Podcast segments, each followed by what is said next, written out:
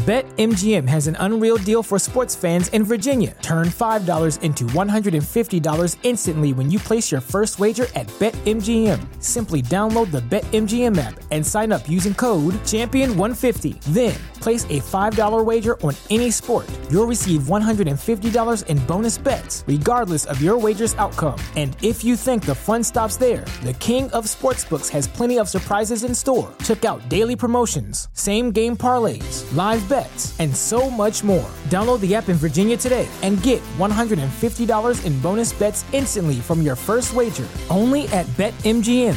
BetMGM and GameSense remind you to play responsibly. See Bet M G M dot com for terms. twenty-one plus only. Virginia only. New customer offer. Subject to eligibility requirements. Rewards are non-withdrawable bonus bets that expire in seven days. Please gamble responsibly. Gambling problem? Call one eight hundred gambler. Promotional offer not available in Washington, D C. At Parker, our purpose is simple. We want to make the world a better place by working more efficiently, by using more sustainable practices, by developing better technologies. We keep moving forward. With each new idea, innovation, and partnership, we're one step closer to fulfilling our purpose every single day. To find out more, visit parker dot com slash purpose. Parker, engineering your success. Webmaster Radio dot f m presents a show custom built to give you everything you need to build your business on the web. Webmaster Radio dot f m presents C E O Coach. From funding the finance, set up the staffing, our C E O coaches break down the art of business development from the ground up. Now, here to get you started are the experts of online business startup, management, and development, the founders of Outlines Venture Group, Jillian Music, and Ann Kennedy. Welcome to C E O Coach this wonderful Monday morning. This is Jillian Music with Ann Kennedy. Ann, where am I finding you today? Actually, I'm right at home in Portland, Oregon. Amazing. And I'm right at home in Seattle, Washington, where it is chilly. So uh, we have wonderful guests every week, and this week is no different. I'd like to welcome Kristen Luck. Kristen, welcome to C E O Coach. Thank you. And I've told the audience absolutely nothing about you. Why don't you explain? Who are you? What do you do? And what's just happened? Yeah, yeah. So I am the president and C M O of Decipher. We're a market research services and technology firm. Uh, and we have a, a services-based division where we handle everything from programming surveys to um, data visualization for clients. And then we also license now our survey technology platform, Beacon. Okay, so Beacon is the product there. And um, are, are you at uh, leisure to tell us um, what your distribution is? If you, are most of your income is most of your income coming from services or coming from the uh, licensing of the software? You know, it's interesting. The company um, was in business about, um, gosh, I want to say uh, nearly ten years just doing services-based business. Uh, um, I sold my consulting firm to Decipher back in two thousand seven, and one of the things that I was really excited about, one of the key reasons I joined the firm was to it was to really drive us into that software licensing space. Um, okay. We had th- this amazing platform, but we were really just using it internally. And so, um, so the business has sort of been in a transition the last uh, four or five years, and our, our revenue mix is is changing pretty significantly. We're you know we we were kind of early to see the shift between clients you know wanting a lot of help programming surveys to now wanting to do it um, mostly themselves online, and so we were we've been really able to sort of catch and ride that that wave relatively early on. Mm-hmm. So definitely our our software um, business is growing at a much faster pace um, okay. than the services based business. Okay, so are you able to tell us though? Um, is it like twenty percent services at this point, or twenty percent? Uh, you know, the other. Uh, tell me, are you at leisure to tell us? Yeah, yeah. I, I would say now we're probably about forty percent software and sixty percent okay. services, which, you know, if you look okay. at how long we've had that services business, it's a pretty significant growth. And we, you know, we have a fair yes, number of players on the software side. So, um, yes, but software is definitely our primary focus. Right. So that's a very similar trajectory as uh, we had at Moz so many years ago, uh, the company that I helped to found, um, in which we moved from services to software. And what we did was productization of software and uh, that we had also been using in-house. And from there, it uh, took off greatly. So fascinating journey. Tell us yeah. what else just happened, Kristen, because I know, you know, and knows, and yeah. our audience wants to know now. Yes. We were recently acquired. Um, we were acquired by Focus Vision Worldwide, which is a Connecticut-based um, qualitative technology uh, firm. And they're backed by Thompson Street Advisors, which is a private equity firm based out of Saint Louis. So um, we have officially uh, sold, and we are in the process of, of integrating our firms. Amazing stuff. Congratulations. Yeah, thank you. It's okay. An exciting moment. It reminds me of what they say about people who own boats. The two best days, the day you buy a boat, the day you sell it. Yeah. Indeed. You, Wait, was, this, was this uh, something that you had uh, targeted from the time that you joined the company and, and started to grow these software? Was it, was this part of the exit plan, or did this right. happen more organically? No, absolutely. And I mean, I think a lot of what we were looking at, you know, I mean, anytime you have a business and you have services and software, obviously the goal is to, you know, grow the software side as much as you can, because that increases your, your valuation. Yes. Um, and so for us, it was like, how can we, what's that sweet spot where we feel like we've grown the software enough where we can really go out for that, that higher multiplier and get a higher valuation. And so for us, that was, you know, we had kind of looked at shopping the business a couple of years ago. The market was still a little soft. Um, our software business wasn't exactly where we wanted it to be. And, um, the timing was just right this last year. You know, the market's been really strong. You know, we got a good multiplier. Um, you know, we found a good strategic partner, you know, where the, the merging of the businesses made a lot of sense. So, yeah. Mm-hmm. I'd love it if you would run us through the process then. So what you're saying is very, well, because that's what everybody wants to know. What does it look yeah. like? What yeah. does sale look like, right? This is the yeah. end goal. So the first thing I think you're saying is you planned for this end goal. This was something you did both strategically and tactically. Talk about those early days in which you decided we are building a company to do the following. And one of those things was we would like to sell. Yeah. Well, I mean, I think, you know, obviously you're, you know, you're focused on the, on the product a, a lot. And then that's what we were really looking at is, I, I think it wasn't just about selling for us. It was also about the, the long-term stability of our business. And, and, you know, we, as a partner, I've, I have two partners in the business. Um, they're the two co-founders of the company. And, you know, we, we also had to come to terms with the fact that some of us were more interested in staying in the business long-term than others. And so, mm-hmm. you know, part of it was figuring out, you know, what, what's the best time to sell, but also how quickly can we develop these products and what, what's going to be the product that really is going to offer the biggest bang for its buck from a valuation perspective, and where is the industry sort of going? And it's challenging in some ways. You know, we, you know, we, we are in a rather cluttered, commoditized industry.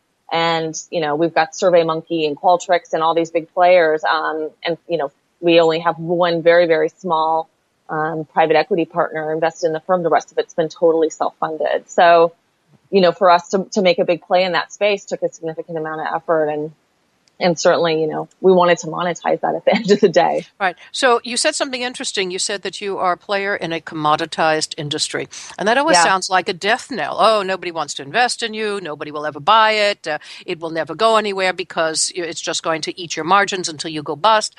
How did you manage it? Because you not only managed it, but you did well enough to sell at a good multiple, which means that somebody else thinks the multiples will remain uh, solid, and they will see their money out again.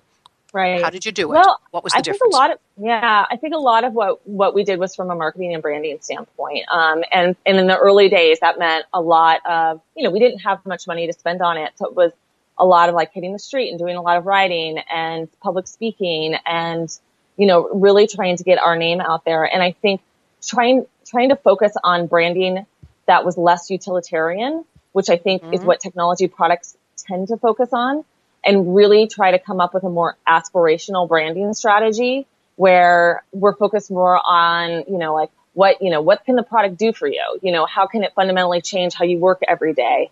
Um, you know, what are some new and different ways you can work with this product that you might not have thought of before? Mm-hmm. And, and that's really what you have to do, because otherwise you end up competing on price. And as you know, when you are only competing on price, that's a really, really dangerous place to be. No um, question about it. Yeah. Right. Yeah. So, so you avoided – okay. So that's a critical takeaway, I think, folks who are listening here. In order to avoid commoditization of your own company, especially in a commoditized market, right, what you focus on is something beyond the utilitarian aspects. You focus on aspirational aspects, and some of that is what can we do for you? Yeah. Absolutely. Interesting. Interesting stuff. Okay. So um, we're going to take a break in a couple of minutes, but before we do that, tell me about um, this concept of the exit plan before start. Did it speak to you about what you were going to build? Um, you know, I mean, I, I think what probably drove the build the most was client need, because we kind of felt like if there was a client need that it would eventually drive those, those investment or acquisition opportunities. Mm-hmm. Um, you know, certainly we did I a lot of... I was baiting you. I was baiting you. Absolutely. Yeah. And yeah, I wanted to well, make that point that, that yeah, although yeah. you did say, yes, we kind of had in mind that we wanted to sell in the future, and at some point some would take, you know, some would stay, some would go, this sort of thing, you know, depending on how long you want to stay there. It really isn't just about building a company to sell it. It really no, is about yeah. making sure that you yeah, better yeah. build to fit a market. So well, that, that think- is brilliant. I think one of the things that we did do right is we did a lot of competitive analysis. We did a lot ah. of like mystery shopping our competitors. We looked at their marketing materials. We looked at their pricing. We, you know, we spent a fair amount of time doing that. Um, and I think that also helped us a lot with our positioning and our branding and how we knew that, you know, what's a good go-to-market that's really going to differentiate us. And I think it, it's interesting because we're a research firm doing research. Um, yes. But, but we got a lot of questions about that, and you would be surprised and shocked at how many research firms don't do any research. um, on their own brand, you know, and yeah. actually poo-poo it kind of. So, um, oh my word. Right. So I think it was one of the really smart things that we did. So as we wrap up here in segment one here, C E O Coach, uh, let's recap a little bit. What you're really saying here is um, you ate your own dog food, you did your yeah. own research, you used your own tools or whatever to do them, and you yeah. found that you uh, were focused on a competitive landscape. You did a lot of mystery shopping. You checked prices, the customer service models, and your positioning got better because yeah. you really understood the depth of what your market looked like. Brilliant stuff. This is Jillian Music with Ann Kennedy. We'll be right back. More on how to get your business on the web with C E O Coach after this. Introducing Rumble, the smart mobile management system, the first end-to-end mobile platform where you can make real-time app modifications from a point-and-click dashboard. Want to change the design of your app? Point click, and it's live in real time. Want to change the ad map of your app? Point click, and it's live in real time. Want to change the content mix of your app? Point click, and it's live in real time. Power your mobile business with Rumble. Are you ready to rumble? Visit w w w dot rumble dot m e.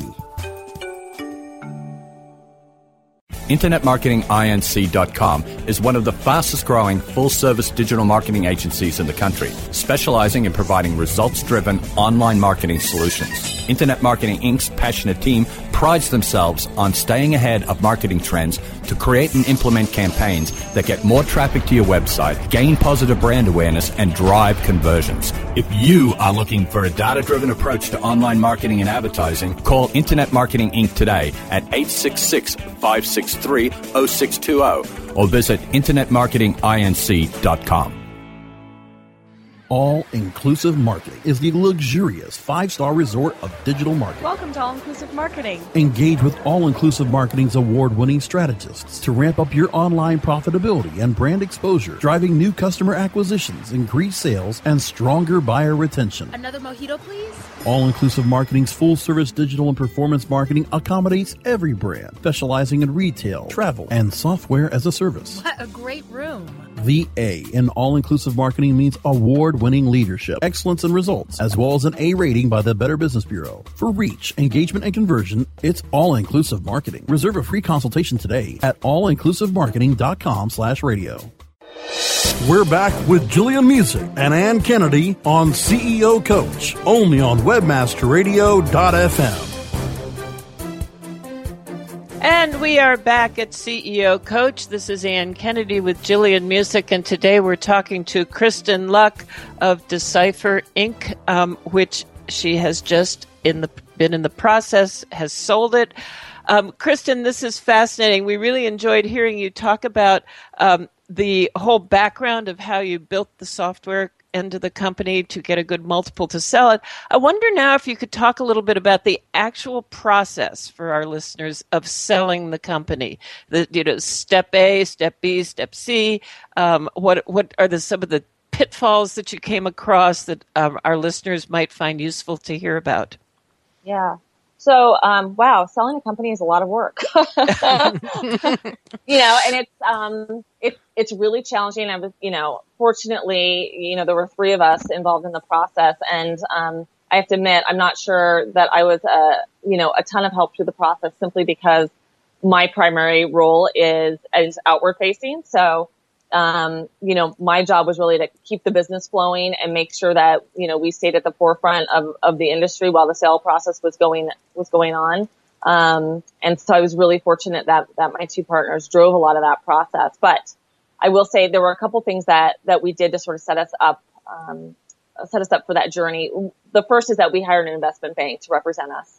Um, we worked with a, a firm called Petsky Prunier out of, um, Manhattan. Uh, and they really worked to help us pull all of our due diligence materials together.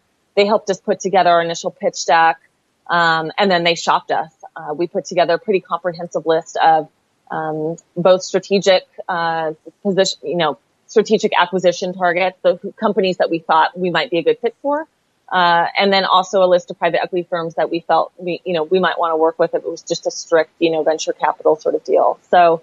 Um, so they were really, really influential. And then, you know, uh, then there's just a really long due diligence process that, you know, is kind of like having a daily body cavity exam. That's lovely. Oh, yes. Well stated. So, so um, you provided them this list. Uh, how did you develop the list of potential buyers and investors? Yeah. So, you know, some of it was suggested, you know, particularly on the investment front. You know, Petsky was great about suggesting some investors that we probably didn't know about. Um, you know, on the strategic front, all of us, all three of us have been in the industry for a pretty long um, period of time.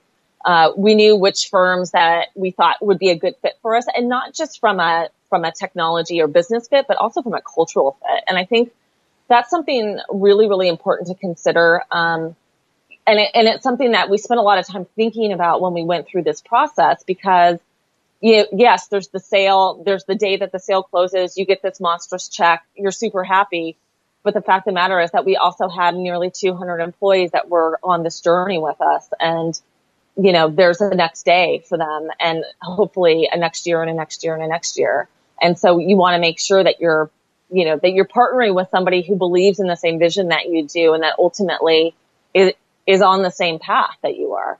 Um, and that's harder to define sometimes. Uh, and there were definitely, there were some companies, you know, when we put together the list where I was like, no, absolutely, that's not a company that I would want to work for or work in. Like, I've witnessed their corporate culture, or, or I've seen how they do business, and I don't want to do business like that. So I think, so the, it, you know, so it was the negative keywords, the negative keywords are as important as the keywords. The negative list, if you will, is as important as the list itself. You okay. know, this is an interesting point, Jillian, because, you know, we talk often on this show about um, culture and how important it is, how it drives sales, how to hire for culture. And now I'm hearing that when you uh, sell your company, you need to sell for culture as well. And I think that's such a strong point. I just wanted to underscore it. I totally agree. It's it's worth underscoring. Um, so, uh, okay, sorry about that. I don't know what happened. Okay, we're going to back up. If you dropped out, we're going to back up. I we're did. uncertain as to whether or not the others did. Let's go back a couple of statements. We had just made some comments as you completed your statement. So, Ann, gotcha. We're going to jump okay. in again. You first, and then me. We'll do five seconds, then Ann. I think that's such an important point to talk about culture, Kristen. And Jillian, you know, you and I talk about culture often on this show. We talk about hiring for culture. We talk about um, uh, culture and how it drives sales. And now what we're hearing is that when you sell your company, you need to sell for culture. And I think that's a really important point to underscore. Yes, I totally agree. We, you and I talk a lot about culture, corporate culture, and its um, critical pa- uh, piece in success of companies. And sometimes we do miss that piece. You sell for it as well. So brilliant stuff. Um, tell me, as you moved along here, did you find the buyer, or did they find you? Um, well, we, we found the buyer because Petsky actually went and Petsky and shopped found them. the buyer. Yeah, yeah okay. And so there were they definitely. Did. Yeah, yeah, they, I, I believe they did. I mean, there were definitely some companies along the way, um, that reached out to me because they had heard through the grapevine that we were up for sale. Um, and so, you know, we connected them with Petsky because they were really the ones managing the process for us. Mm-hmm. But yeah, I believe that that Thompson Street and, and Focus Vision were actually part of that that outreach that, that Petsky okay. did. Are you at liberty to tell us what Petsky charges? Is it a percentage of it? Is it by the hour? Uh, how do they uh, fun- you know function in terms of what people should be expecting if you go hire a company like this? Yeah, it's a it's a percentage, um, and if you don't sell for whatever reason or decide to back out of the process, then there's just a flat a flat rate for all the work that they put in. They do a tremendous amount of work. Um, you know, I can't uh, I can't downplay the amount of work that it is to go through due diligence process, mm-hmm. particularly you know when you're you need to have your you know, all of your technology validated, and you know there's mm-hmm. you know it's a it's it's a lot of work. So um, mm-hmm. you know what it was a good. It was a good plan for us because it was a really, really technical sale. And I think that we needed, you know, we really needed that, that assistance and help. And also to just make sure that our business stayed on track, you know, because the worst, the worst thing that could happen is that you're going out for sale, you have a good valuation, and then your business tanks because your eye's not on the ball. So we Absolutely. wanted to make sure yeah. that, you know, we nailed our projected budget numbers and that, you know, we were going to get, you know, the return on, on what we were trying to do. So um, I'd say what you're saying is, yes, it's a positive experience. One should really consider hiring this outsourced kind of company, whether this one or another. Um, they charge a percentage of what you will reap, and they are well worth the effort. Um, but m- perhaps most importantly, because they do that work and you focus on your business. Yeah. Really good point. Um, in terms of that kind of that work, tell us, dive in a little bit. What did you have to produce for these folks? What is uh, this due diligence package? I mean, we get that it's only going to be around software and so on, so that it's fairly focused. But a lot of the folks listening to this show do exactly that kind of stuff. So again, give them an insight into what this is going to look like.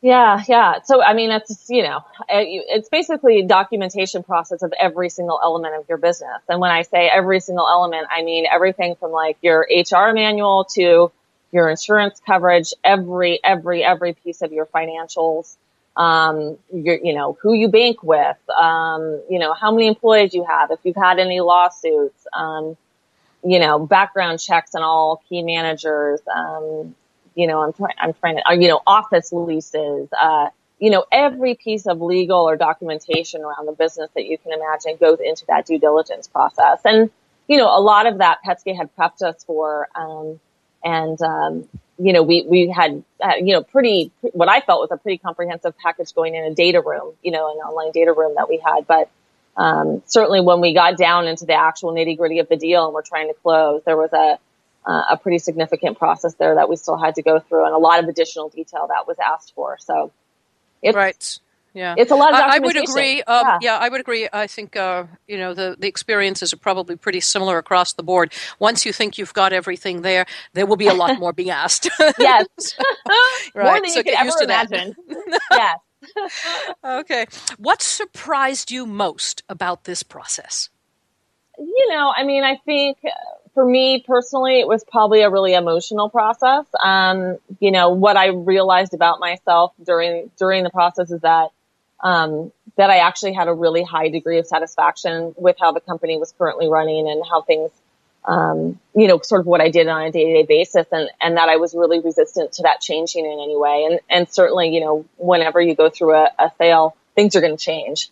Um, mm-hmm. and so for me, it, it's funny because I think as an entrepreneur and as a business owner, you know, everybody's focused on, hey, you know, you, this, you're selling and it's this amazing experience and awesome. You got a huge check and like, you're, it's life changing. And, and then, uh, and then the, the next day you wake, right. And then you wake up the next day and you're like, shit, like I, I'm kind of depressed about it. um, you know, like, oh, well, that's very know. interesting because I would have said the same. Um, I only took a partial exit from uh, the company that I was co-founding and not a big sale and so on. So the company itself wasn't changing and all of that. And yet there is that thing. And I think perhaps, Ann, you would have the same as you sold yours. Um, that, that thing that says you wake up in the morning and your eyes stare at the ceiling and you go, oh my heavens, no. And so you called it at the time, Jillian, I think, uh, one eye laughing and one eye crying. Yes. Yeah. Yes, absolutely. What I did, and I wonder if you did something around this too, Kristen, what I did was to call up my very longest-term friend. I shouldn't say my oldest friend because that would refer to the age, but rather to my longest-term friend. I have you know friends who are older than she is. And uh, we had known each other since we were eight years old. And you can tell a good friend you know, from the sort of thing. She came up, she lives in Silicon Valley, with her spouse, right, and parked herself inside our condo and was there before I walked out of the company at the end of the day. She didn't Aww. come to the company. She didn't yeah. make any noises there, but they flew up and they were there. And the next morning, well, we had a busy dinner and how are you and catching up and who knows what. And the next morning there were suitcases all over the place and four middle-aged people got into a car and went out on a road trip. Everybody else get off the highway. You know, we right. had a great time. But yeah. the point was you wanted to be busy. What yeah. did you do after you knew that this was done? What was well, your, I, have to, I don't know, your process? Yeah. Well, it's interesting because I think my, my partner, Jamin, texted me at, I want to say it was at six thirty-seven in the morning. I was just kind of getting out of bed. I'm not an early morning person at all. Um, and uh, he texted me and I literally started crying. And I'm not, and which was very like an odd reaction for me. I mean, I'm not a crier at all. I mean, it, it, it's laughable in my family. Everybody jokes around how like somebody, you know, we could be watching the most emotional, weird movie in the world. And I'm the one person with the dry eye. So, right. um, so it was a really just a strange reaction for me. And then, you know, my first reaction was I need to get downstairs and check my email and like see what business I'm going to close today. And so, you know, it was almost like I was on autopilot in, in a lot right. of ways. Right. Um, so crying is an interesting uh, physical response that does not mean one is sad. Um, right. it, it's uh, literally, it's, if you will, a, a stress release or a, uh, a physical stress release, though a muscle thing, right? It doesn't have much to do with your brain. So that's an interesting response. It just kind of gives you an idea of how much tightness there was wound up in all of this process. And now, oh, yeah. it's over. So that's intriguing and, and something to note. And the second one also, the autopilot, to simply return to exactly what you had done. Yeah. Yeah. So fascinating stuff. How about you, Ann? What did you do when you woke up the first time and didn't have to log into that email? I was uh, I was actually in Africa on a safari, so I went out and looked oh, at elephants. Oh, that's a good idea. having having right. conducted one phone call, uh, uh, one lengthy phone call to close the deal from uh, mm-hmm. the safari camp. But uh, yeah, it's it's it's an emotional moment. There's a bit of grief and a bit of um, a bit of joy. It's ve- it's a very mixed up kind of thing. And having things to keep busy is always good. I think we need to take a break. Before, yes, I mean, we, we could go on talking take, forever. Absolutely. But, but before yeah. we take the break, we have to take a vote here. And I would say, hands down, Ann got it right. She made yes. that from a safari. Agree. All right. We got to have a show on everybody who's ever either exited or sold or whatever it is, a company, and see what it was we did. I think, Ann, you're going to win. oh, Let's okay. take that break here at C E O Coach. We'll be right back. More on how to get your business on the web with C E O Coach after this. ShipStation helps online retailers ship orders faster. It's so easy to set up and use. ShipStation gives you tools to automatically import, manage, and ship your orders in the most cost-efficient way. Save money with the best U S P S rates possible, as well as a free U S P S account. ShipStation integrates with all the most popular e-commerce platforms and shipping carriers. Get shipping done no matter where you sell or how you ship. Webmaster Radio dot f m listeners get an additional thirty days free after the free thirty-day trial. Go to ShipStation.com slash Webmaster Radio now. Shipping Nirvana starts here. Whether you are an online business or domain name investor, you need access to the best names. With over two hundred seventy million domains already registered, finding the right names at the best price requires a great wingman. NameJet dot com puts you in the pilot seat by giving you fast and unparalleled access to some of the best premium and expired domain names on earth.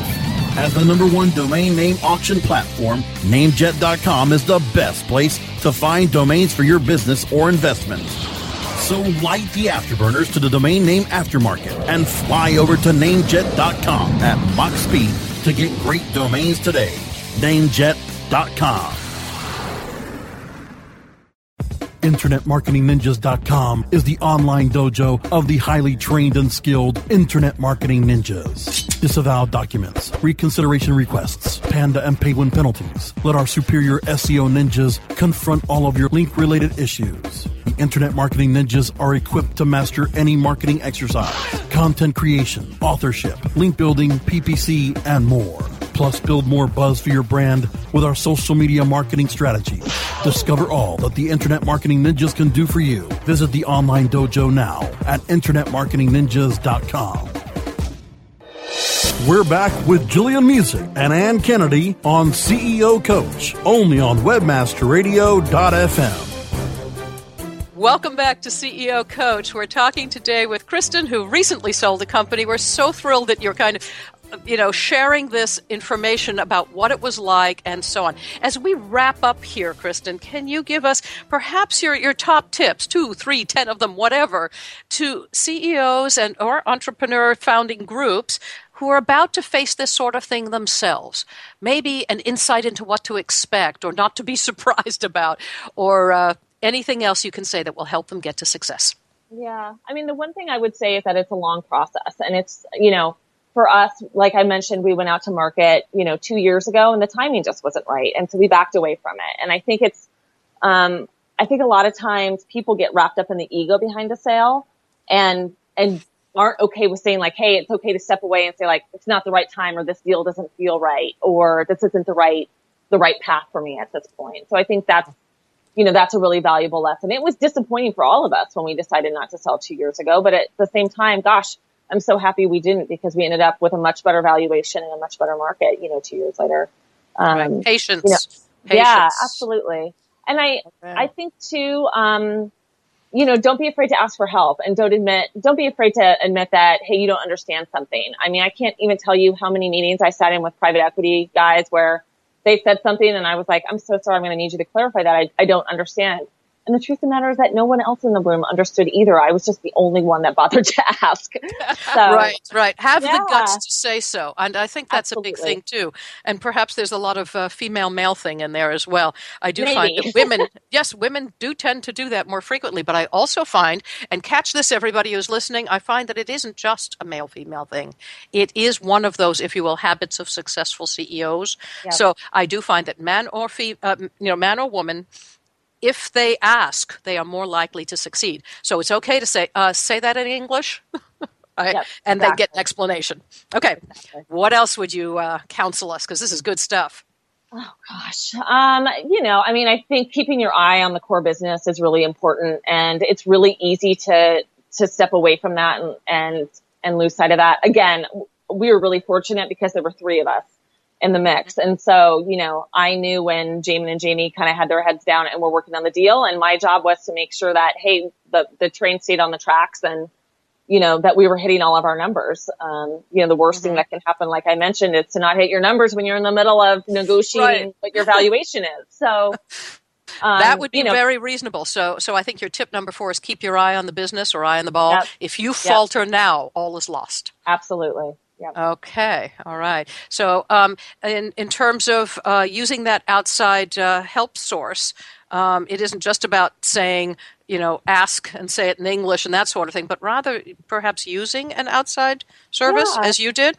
Well, you know, it would you say always? Out- no, I, you know, I mean, I guess it just depends on your, your comfort level and the size of the deal. I mean, I think it was a good decision for us, but you know, I, I know lots of people that have sold their companies and, you know, negotiated deals without using an investment bank. That was, you know, I think it's a pretty personal choice. You know, I will say I think it helps to surround yourself with smart people. And, you know, I'm really fortunate throughout my career. I've cultivated a lot of, you know, solid connections and advisors and people that I talk to when I have questions that are completely unrelated to my business, you know. So mm-hmm. I have friends that are C F Os of big companies and people that are in the private equity world, and you know, when I had questions along the way, or if I just needed a sounding board, you know, I'm not afraid to reach out and have those conversations. And I think that that's really important. And, and that kind of relates back to the ego thing. Like, you know, you, you know, really cultivate and use your network. I mean, your personal networks are really, really important. And, you know, hopefully I'm, I'm returning the favor to those same people. So.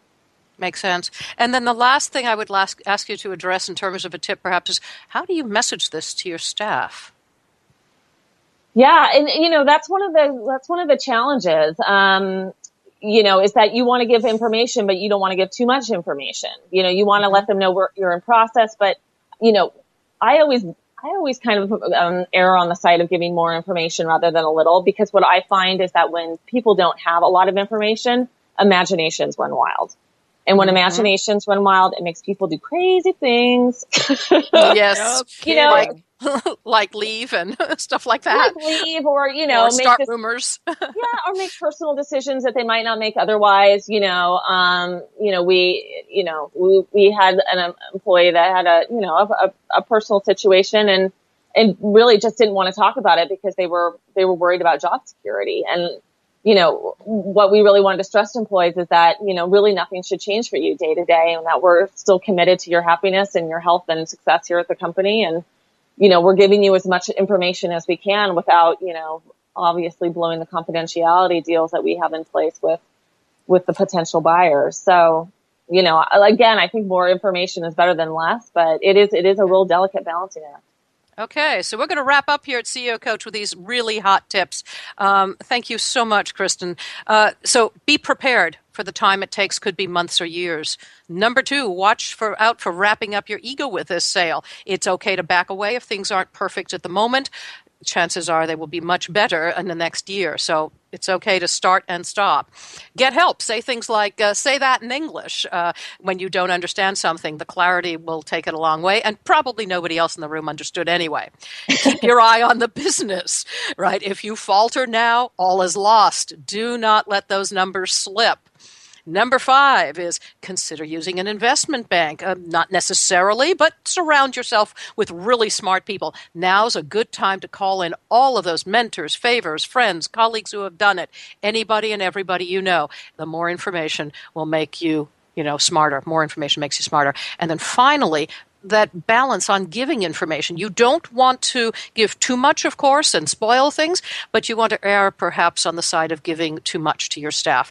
Lack of information will drive them to do crazy things. They will leave the company. They'll start rumors. They won't ask for help when they need it. They'll do all these fear-driven decisions and actions that are bad news for you, for them, and for the company. So err on the side of giving them more rather than less. And, of course, ask them to keep it under their hat because those things are important.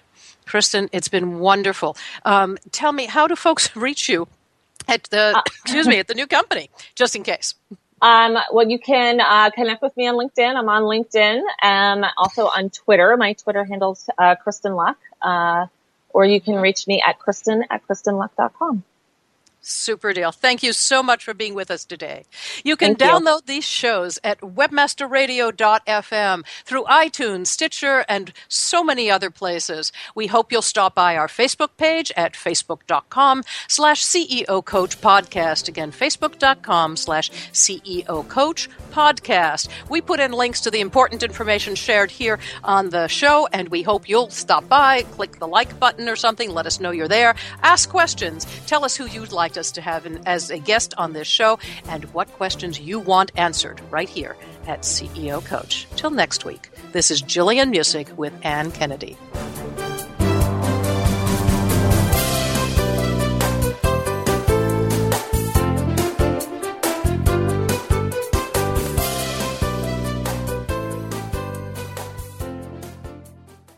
This has been a presentation of webmaster radio dot f m, the world's largest business-to-business radio and podcast network. We welcome you to sample past episodes of this program, as well as our complete library of programs, on demand or on the air via our twenty-four seven live audio stream at w w w dot webmaster radio dot f m. The opinions expressed on this program are those of the guests and hosts and do not necessarily reflect those of webmaster radio dot f m's management or sponsors. Any rebroadcast or redistribution without authorized consent of webmaster radio dot f m is prohibited.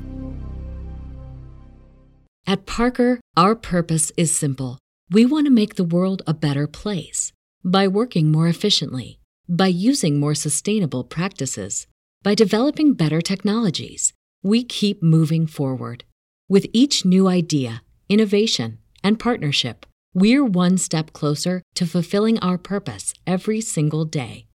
To find out more, visit parker dot com slash purpose. Parker, engineering your success.